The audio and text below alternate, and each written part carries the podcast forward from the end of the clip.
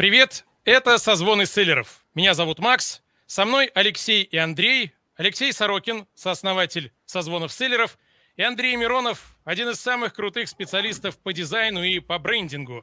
Ребята, привет. Ну, я думаю, я думаю, меня все знают. Созвоны селлеров. Благодаря этому проекту создан этот подкаст, этот YouTube-канал. Рада вас видеть. Здорово, что вы пришли.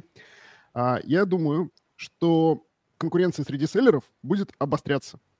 И очень круто, если вы сумеете отстроиться от остальных. И самый правильный и ну, как бы логичный способ отстройки – это создание своего бренда, упаковка своего бренда.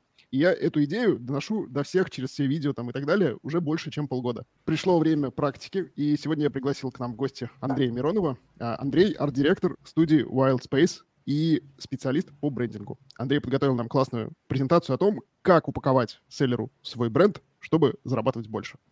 Андрей, тебе слово. Привет. Меня зовут Андрей Миронов, я специалист по брендингу и арт-директор студии дизайна Worldspace. В общем-то, сегодня у меня подготовлена большая презентация про брендинг, про LTV, про упаковку на маркетплейсах. А, сейчас мы тогда запускаем эту презентацию, потихонечку будем двигаться по ней.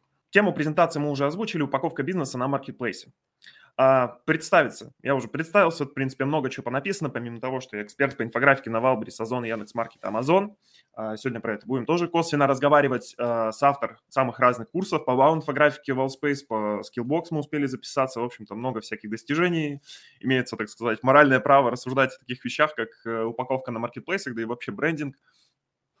Студия Wildspace. Тоже вкратце расскажу, кто мы такие. Мы те самые ребята, которые ввели на рынок маркетплейсов вот этот стиль вау-инфографики, э, вот это вот все яркое, кислотное, свистящее, летающее, короче, вот эти вот все картинки, мы приложили к этому руку, и благодаря нам отчасти а, этот стиль на маркетплейсах и существует. Более тысячи постоянных клиентов, более пяти тысяч а, карточек товаров, сейчас, конечно, гораздо больше. А у нас э, дизайнеры делают э, какие-то невероятные объемы еженедельно и выкладывают там тоже у нас на каналах, так что есть возможность все посмотреть. В общем-то, основную боль, которую мы сегодня будем рассматривать, это возврат клиента обратно в гнездышко к продавцу. А, что нужно сделать для того, чтобы клиент вспомнил о вас, когда товар э, износился или кончился, и чтобы он понимал, куда идти, чтобы этот товар заново купить, или помнил о вас, или советовал вас друзьям и так далее. Чтобы в его жизни вы присутствовали именно как бренд, а не а, продавец, от которого в черном пакете пришел товар, там ничего, никаких опознавательных знаков, и непонятно, куда дальше обращаться, если вдруг что-то случилось, хорошее или плохое, в общем, не важно. LTV. LTV, в общем-то, показывает прибыль компании, а, полученную от одного клиента за все время сотрудничества с ним. Определение написано на экране, можно его заскринить, можно а, его куда-то сохранить и выучить. В общем-то, если показывать визуально, то вот столько, а, допустим, живет вся компания, вот столько вот клиент идет вместе с этой компанией. Покупает, покупает, покупает, покупает. В общем-то, и на этом отрезке всего взаимодействия клиента с компанией прибыль и называется LTV, та самая цифра. Сегодня мы будем говорить о том, каким образом повышать это LTV. Я часто буду ссылаться на этот термин и его, так сказать, э, подтверждать э, в презентации. В общем-то, мечта селлеров. Хочется, хочется, чтобы клиент вспоминал, чтобы он обязательно приходил. Опять же, вот то, что я говорил про товар, когда ему нужен товар и э, хочет заново его купить, он должен обращаться обратно к вам, и это и есть мечта селлеров, чтобы LTV повышался. Как это происходит на самом деле? Зачастую. Зачастую клиент покупает ваш товар, к нему приходит э, посылочка в картонке, он ее открывает, там нет никаких опознавательных знаков, он о вас благополучно забывает. И благо на маркетплейсе есть э, такая вкладочка, как э, «Мои заказы», где можно посмотреть, у кого вы заказывали, но если клиент этого не вспоминает, к сожалению, клиент э, теряет. И чтобы вот этот моментик исправлять, мы будем применять э, все эти инструменты, которые я буду перечислять далее в презентации. Каким образом, в общем-то, это работает? Uh, Клиент покупает регулярно, рекомендует друзьям, и таким образом этот круговорот увеличивается. Здесь в целом э, вот эти слайды, они сделаны для того, чтобы как можно лучше закрепить э, вот этот алгоритм того, как повышается LTV, каким образом э, наращивается аудитория. Ведь если один человек знает про бренд, знает, что он хороший, качественный, знает, что его не подвели, его порадовали, он обязательно посоветует его другу при любой удобной возможности в контексте, опять же, разговора. И таким образом аудитория разрастается. Привет.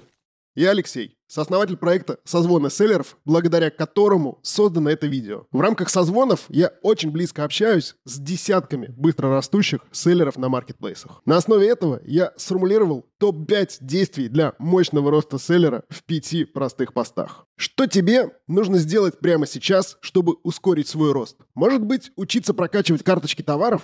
Или искать лучшего байера в Китае? Или, может быть, научиться управлять рекламными ставками через биддер? Самое важное происходит не на уровне инструментов, а на уровне личности предпринимателя. Всего пять простых действий, после которых ты не будешь прежним. А рост твоего бизнеса – это неизбежное следствие роста твоей личности. Поставь видео на паузу и забирай топ-5 действий для твоего роста в моем телеграм-канале по ссылке в описании прямо сейчас. Больше касаний с клиентом. Тут мы будем уже говорить про брендинг. Мы уходим в брендинг, то, о чем я говорил, то, о чем я обещал, и про упаковку, и про наполнение, про разные точки касания клиента с брендом. Это, опять же, можно скринить, записывать, чтобы задать, опять же, себе вопрос, есть ли у моего товара, есть ли у моего бренда, если у вас есть бренд. Я напомню, что логотип – это не бренд, вот, потому что бренд э, только у человека в голове, вашего клиента, и насколько он будет полноценный, насколько он будет яркий, запоминающийся, зависит от количества и проработки вот этих вот точек касания. Андрей, а можно да. вообще вопрос? Вот, а как вы для себя да. формулируете? А что вообще такое бренд? Вот, чтобы понимать, он у меня есть или нет? Или я себе что-то придумал? В общем-то, если отталкиваться от какого-то определения из какой-нибудь высшей школы брендинга, то в целом бренд – это совокупность, совокупность э, разных частей, которые, в принципе, заложены у человека в голове в итоге о твоем товаре. Бренд – это то, как э, человек относится к тому или иному продукту. Есть много разных определений бренда. То есть кто-то говорит, что бренд это вот конкретно логотип с визуальной упаковкой, с смысловой составляющей, с визуальной составляющей и с идеологией, со стратегией там, вот, то есть это прямо бренд. Вот. Кто-то говорит, что бренд это вот все-таки целая система, которая сложилась у человека от взаимодействия с твоим продуктом. Допустим, сходил ты в ресторан, как тебе открыли двери, как с тобой поздоровались, провонял ли ты потом едой, насколько красивое меню, как, в общем, тебя обслужили, это и есть бренд, который в итоге остался у человека в голове. А мы над этими философскими вещами у себя в сообществе реально много думаем. Ну, потому что очень многие ребята, особенно новички, они приходят и такие, у меня есть бренд. А потом выясняется, что там зарегистрирован словесный товарный знак, и они mm-hmm. такие, ну, типа, все, бренд есть, окей. Так вот, в моей голове следующая картинка, простыми словами. Бренд — это совокупность двух факторов. Точнее, даже, наверное, трех. А, это целевая аудитория, с которой ты работаешь, для кого ты делаешь. И второй фактор, какую боль ты удовлетворяешь что ты для них делаешь. Ну, в идеале делать это лучше всех в мире, иметь четкую там ценовую стратегию и так далее. Вот на примере ресторанов. Ну, вот Макдональдс, э, точнее, вкусная точка теперь. Это понятно, что это недорого, и с детьми там будет норм. Детям заходит, вот, типа, с детьми сходить в выходной. Отлично. А, а какой-нибудь ресторан, например, там Новикова, это будет реально там супер вкусно, супер эстетские блюда с крутой подачей, сходить, там, кайфануть, поесть. Или второй момент, это для денежных чуваков кто не ограничен, сводить партнеров, пустить там пыль в глаза как бы обедом. Тоже прикольно. Разные задачи, хотя и те, и те делают еду. И ну, в одежде также, в товарах также. То есть нужно понимать, как, э, какая у вас целевая аудитория, кого вы хотите сделать счастливыми и какую их боль вы закрываете. И если вы с этим определитесь, то дальше вообще все будет супер просто. Давайте еще пример. Например, бренд Вкусвилл. У них очень четкое определение. Здоровая еда доступна. Поэтому у них там нет, э, ну, алкоголя крепкого точно нет, сигарет точно нет, здоровая еда более-менее, они там качество контролируют и так далее. А второе — доступность. Они раскрывают. То есть они построили много маленьких магазинов, потом поняли, что эта доступность хреновая, и начали прокачивать круглосуточную доставку. В крупных городах у Вкусвилла быстрая круглосуточная доставка. Угу. И они как бы вот на эту боль прям типа, что, чтобы это было доступно. И это не только про цену. Вообще вот то, о чем ты говоришь, вот смотри, э, как бы брендинг в целом как процесс, да, делится там на две части, на смысловую и визуальную. Вот смысловая, она как раз классно заключает в себя вот эту вот стратегию позиционирования и те боли, о которых, о которых ты говорил, да, вот. И визуально, и даже когда это все сформу, сформировано, когда это все уже сделано, когда у тебя там есть э, логотип, там визуальный стиль, есть э, понятная идеологическая вот эта вот история, это все равно не бренд. Вот, к сожалению. То есть все вот это, все, что типа сделано, это еще не является брендом, если даже оно по всем параметрам уже раскидано. Оно становится брендом тогда, когда выходит на рынок и когда появляются первые люди, которые складывают свое впечатление о том, что ты натворил. А еще пример. Мы делаем сообщество созвоны селлеров. И uh-huh. э, в эту же концепцию, вот когда вы будете думать про свой бренд, и кого вы делаете счастливым и каким образом, сюда же очень классно ложится определение, называется ключевые клиентские ценности. Вы не можете делать счастливых, во-первых, э, счастливыми всех, а во-вторых, одним и тем же образом.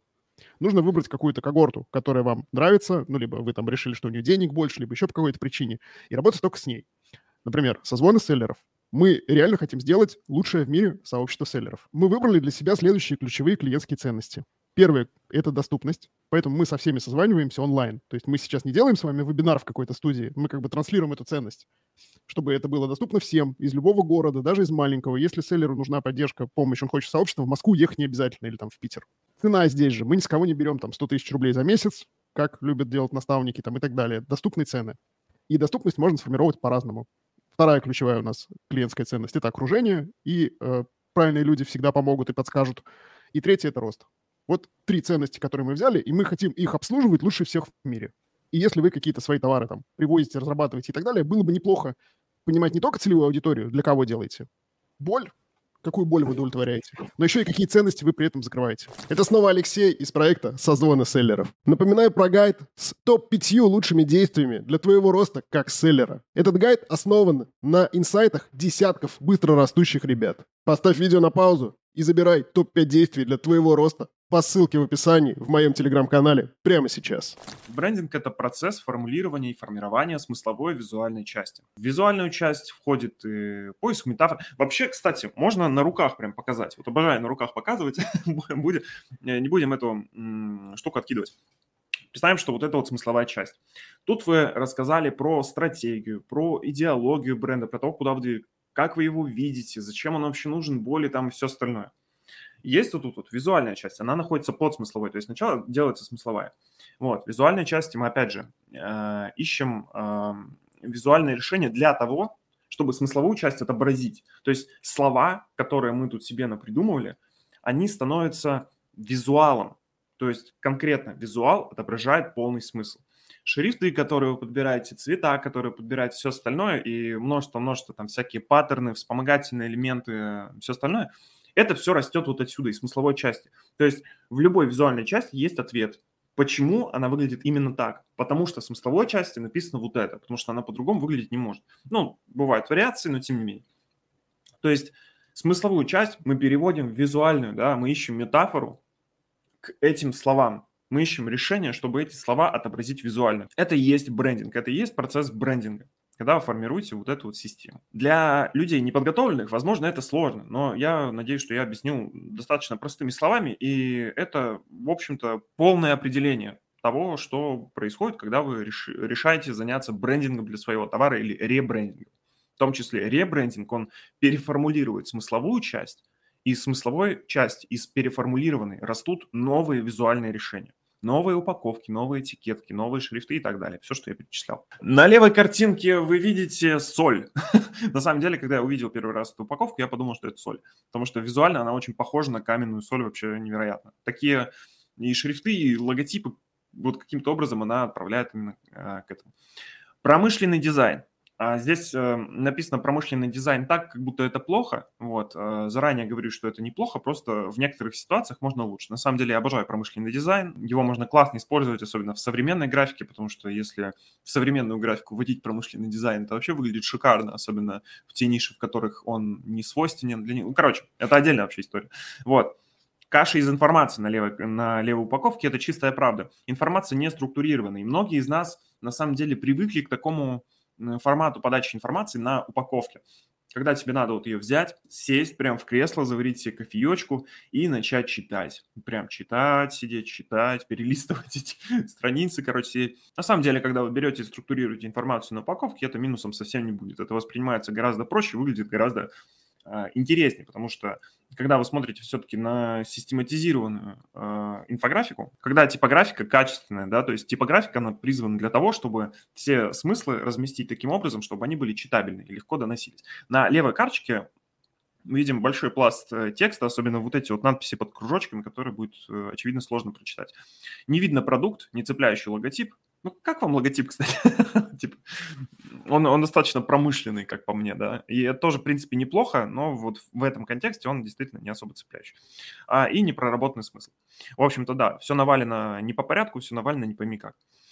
На карточке справа, э, что мы сделали? Мы взяли карточку с маркетплейса, ее переработали, взяли те же самые решения, в принципе, взяли платформу для этого, взяли э, фон, разные визуальные решения в плане э, шрифтовых пар и всего, всяких плашек и так далее. Раскрыли товар с разных ракурсов, конкретно прописали все тезисы, и в итоге получилась классная сочная упаковка, которая выглядит не то чтобы прям современно, она выглядит нормально. То есть э, есть некоторые товары действительно промышленные, где нельзя переборщить, нельзя сделать слишком хорошо, да, нельзя сделать слишком по-дизайнерски, потому что оно не будет работать. Нужно сделать хорошо, нужно сделать аккуратно, аккуратно, чистенько, чтобы это было ярко, но не переборщить дизайнерскими решениями. То есть тут, если присмотреться, дизайн-то достаточно простой. У нас есть плашечка, у нас есть вот кружочки, надписи, но выглядит это совершенно иначе.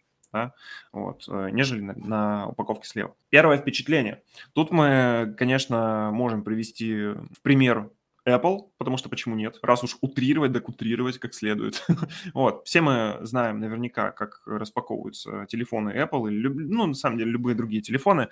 Первое впечатление. Вы снимаете упаковочку, открываете коробку вот эту плотную, да, достаете телефон, вот эта пленочка, вы ее аккуратненько снимаете.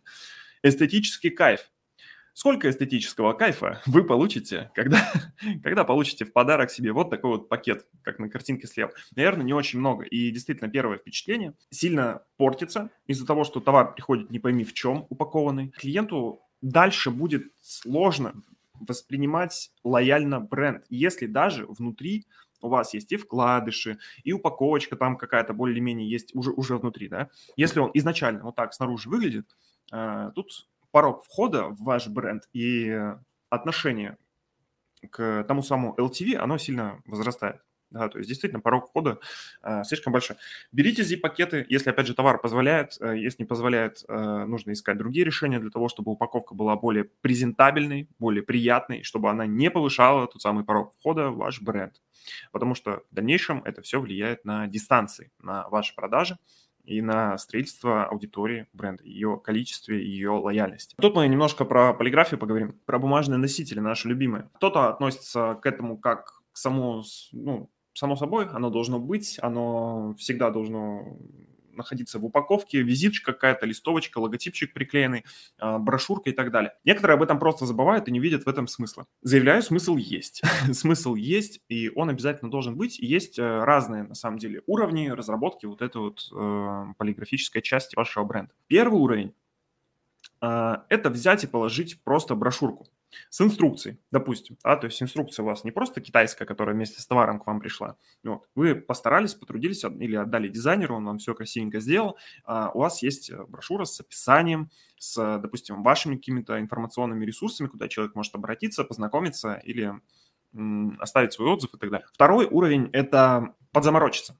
Подзаморочиться и оставить клиенту какие-то приятные сувенирчики от себя в виде интересных стикеров. Причем многие заблуждаются в том, что стикеры это обязательно нужно бахнуть свой логотип, и чтобы это было вот так вот. На самом деле, вот э, я на, на своем опыте, на своей практике сделал, не знаю, сотни логотипов для самых разных брендов и где-то на половине там с э, делания вот этих э, стикеров понял, что человеку просто не прикольно клеить какой-то левый логотип к себе на ноут или еще куда-то. Но он там просто не нужен. Если даже он красивый, если даже э, вот логотип Gadget Zone, к примеру, да, это я, кстати, его делал, он выглядит прекрасно, естественно, вот.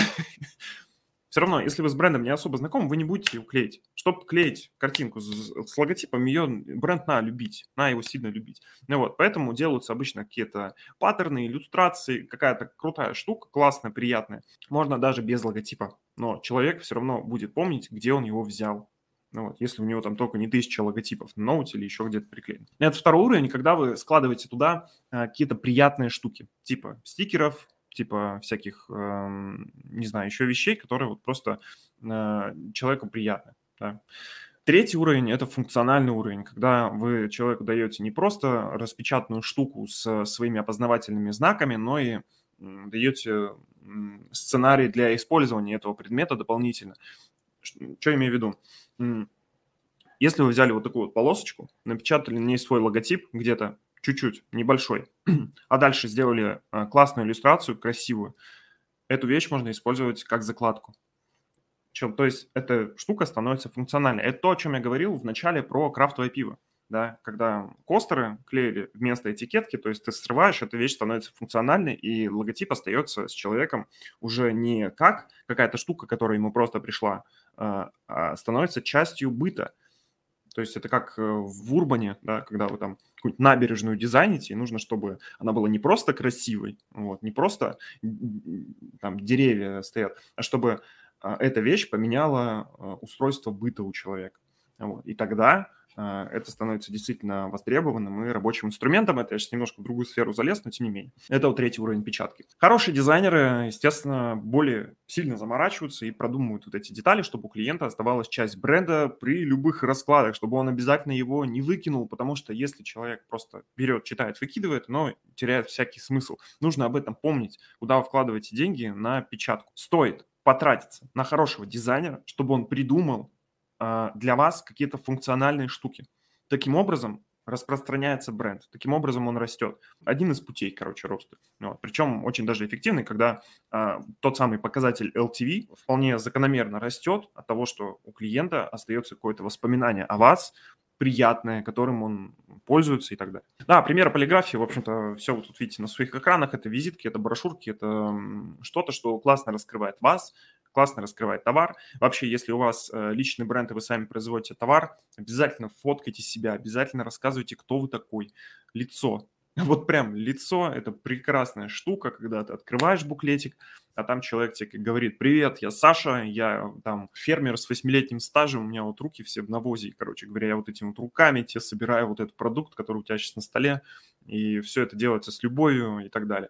Вот, в общем, это там, если у вас личный бренд, да, если вы просто закупаете товар, опять же, товар нужно раскрыть, красиво его задизайнить, круто, если это в одном визуальном стиле вместе с магазином на маркетплейсе, это вообще отдельный плюсик, визиточки и так далее. Все это можно вкладывать в товар, и это лишним совсем не будет.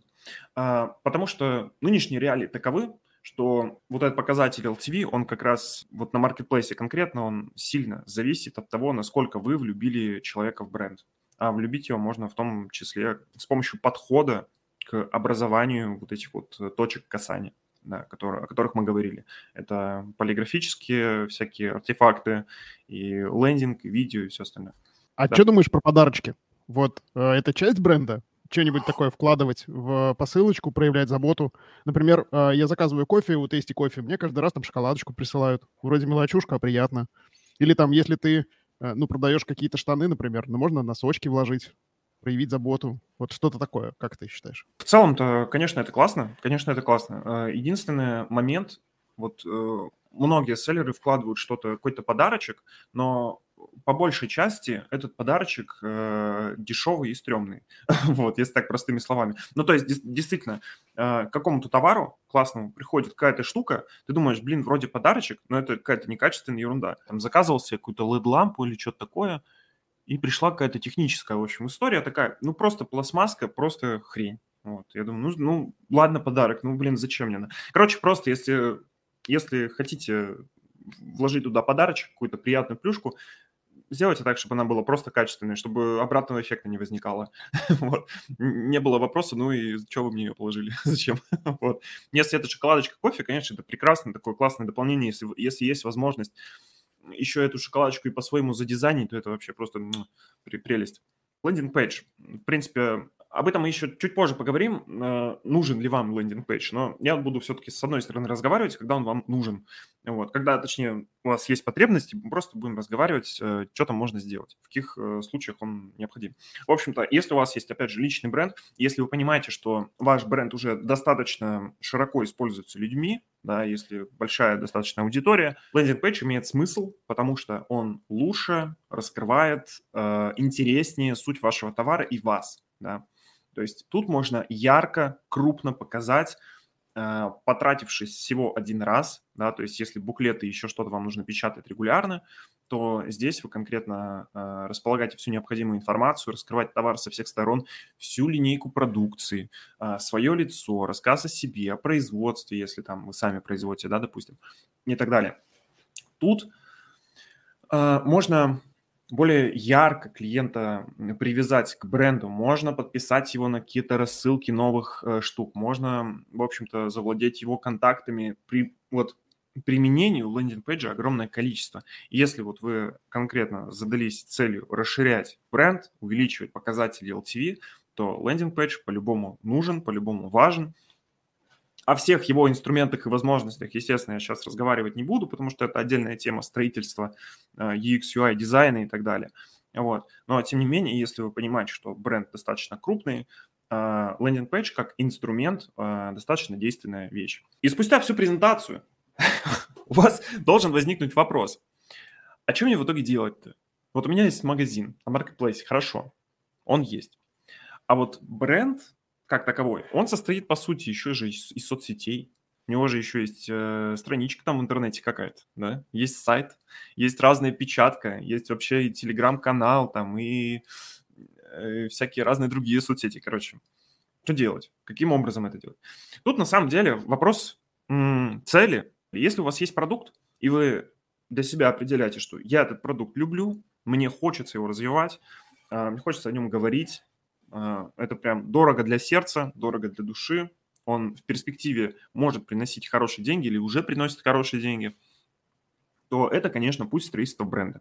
Если есть желание развивать именно этот продукт из любви, опять же, и так далее. Потому что если вы просто перепродаете что-то, а, просто клеите свой логотипчик, вам, по сути-то, по большей части и не сильно так важно развивать это, потому что это не собственное производство, это не уникальный товар, к примеру, то, в принципе, достаточно и магазина, да, чтобы чисто приносил деньги, это все крутилось, продавалось. Опять же, рост тоже LTV. Это не отменяет того, что нужно делать печатную продукцию, работать над э, визуальным а, рядом да, всего, всех остальных элементов, которые используются. Но, тем не менее, когда вы определяете, что у вас есть товар, у вас есть магазин, там отпадает достаточно много разных частей бренда. Тут вот дальше об этом скажу. В общем-то, оформление магазина, да, вот э, то, о чем я говорил. Если у вас путь э, больше в магазин, то это логотип, инфографика, шапка магазина и рекламные носители, то есть печатная продукция, полиграфия, да, и все остальное, что размещено у вас в магазине, опять же, логотип, инфографика и шапка магазина. Примеры магазина, в принципе, вы все знаете. В принципе, мы тут э, разберем, что плохо, а что хорошо. Это пример плохой, как вы уже видите, написано снизу экрана. Почему? Кто-то скажет, вот по отдельности-то карточки норм. На самом деле и карточки-то вообще не норм. Ну вот. Но тем не менее, если бы даже они были около дела задизайнены, да, если так вот рассматривать, вы уже сейчас четко должны понимать, что показатель LTV, он зависит в том числе от эм, визуальной привязки человека, да, то есть э, если он конкретно помнит, в каком визуальном стиле э, у вас оформлен магазин, если это действительно продумано, сделано оригинально, то у человека на маркетплейсе не нужно так много труда, чтобы запомнить визуально ваш бренд. Вот, потому что, ну, это я чисто по себе говорю во многом, потому что если я вижу какую-то качественную фотографию, и потом попадается мне что-то похожее, я понимаю, что это один и тот же бренд, это один и тот же бренд. То есть на маркетплейсах их достаточно много, вот, в принципе, можно их ссылаться. Здесь же, а, если даже карточки по отдельности норм, то они не образуют а, в себе никакого единого визуального стиля. Таким образом, мы а, теряем вот эту вот шестеренку, которая образует у человека впечатление о бренде, вот в этой вот плоскости восприятия не возникает у человека ничего. То есть это все солянка, которую он не увидит. То есть каждая карточка для него это как новый производитель, это как новый продавец. То есть ничего их не связывает. Когда он заходит в магазин, он видит вот эту вот солянку из карточек, а, логотип везде приклеенный, и создается впечатление, что это все-таки не особо добросовестное отношение к продукту, к визуалу и так далее. Пример хорошего э, магазина. Как его оформить хорошо? У нас есть единый логотип, у нас карточки в едином стиле – если даже разные шрифты, все равно мы видим, что размерность и композиция, они плюс-минус одинаковые. Да? И шапка это все как бы объединяет. Таким образом, на каждой карточке э, логотип как бы является тем графическим элементом, который при рассмотрении, при частом, как, да, клиент часто его встречает, э, соответственно, вот эта картинка связывается воедино. Это, естественно, не предел, потому что дополнительно к этому ко всему можно разрабатывать еще а, определенную идентику, набор конкретных визуальных решений для магазина. Но на маркетплейсах, э, оговорюсь, это не сильно рабочая история, потому что в магазине будут, могут продаваться разные ниши, а, соответственно, для каждой ниши а, визуальное решение, оно, как правило, разное. То есть э, под общую идентику тут запихнуть что-то сложно. Вот, поэтому создаются какие-то общие решения по типу композиционных, э, размерности товара, возможно, каких-то лучей и так далее, чтобы визуально вот оно все равно вот в магазине связывалось. Ну и шапка, шапка магазина, соответственно, нам тоже говорит о том, что здесь вот это вот все одно, это все вот про это. Если вы выбрали себе все-таки магазин, и не развитие бренда, а все-таки развитие магазина, то э, этот список э, для вас, и его можно заскринить, и, в принципе, идти по списочку и разрабатывать все необходимые составляющие для образования визуального стиля именно в магазине. То есть это логотип, анализ ниш по выдаче продукта, продающая карточка товара с э, протестированным оффером, фотосессия, видеообзор товара и печатный носитель. Вот. Это все то, что, в принципе, на начальном этапе будет достаточно для формирования магазина. Далее, к этому ко всему, если уже все-таки есть понимание, что необходимо развитие бренда, необходимо его дальше э, проталкивать, увеличивать э, аудиторию, к этому ко всему приклеивается качественный брендинг товара, да, то есть мы помним, помним, что в процесс брендинга входит там смысловая часть, визуальная, и достаточно крупный процесс, который э, является фундаментом для строительства дальнейшего э, бренда. Фирменный стиль, который, в принципе, относится тоже к процессу брендинга. Э, лендинг, трафик плюс имидж, да, то есть про лендинг пейдж, то, что я говорил, классный инструмент, который при дальнейшей раскачке бренда от начина... начального этапа до дальнейших каких-то шагов его тоже можно вводить. И упаковка товара. Вот, что, в принципе, тоже относится к брендингу. Ну и завершение, бонус, скидочка 15% на тариф Superstar CTR при первом заказе и 10% на все тарифы при следующих заказах. В общем-то, можно скринить, ссылочки, я думаю, будут все прикреплены. А, спасибо вам за внимание. С вами был Андрей Миронов. вот. Все, что знал, все рассказал. Андрей, спасибо за исчерпывающую информацию, друзья. Спасибо, что провели это время с нами. Пока-пока. Давайте. Пока-пока.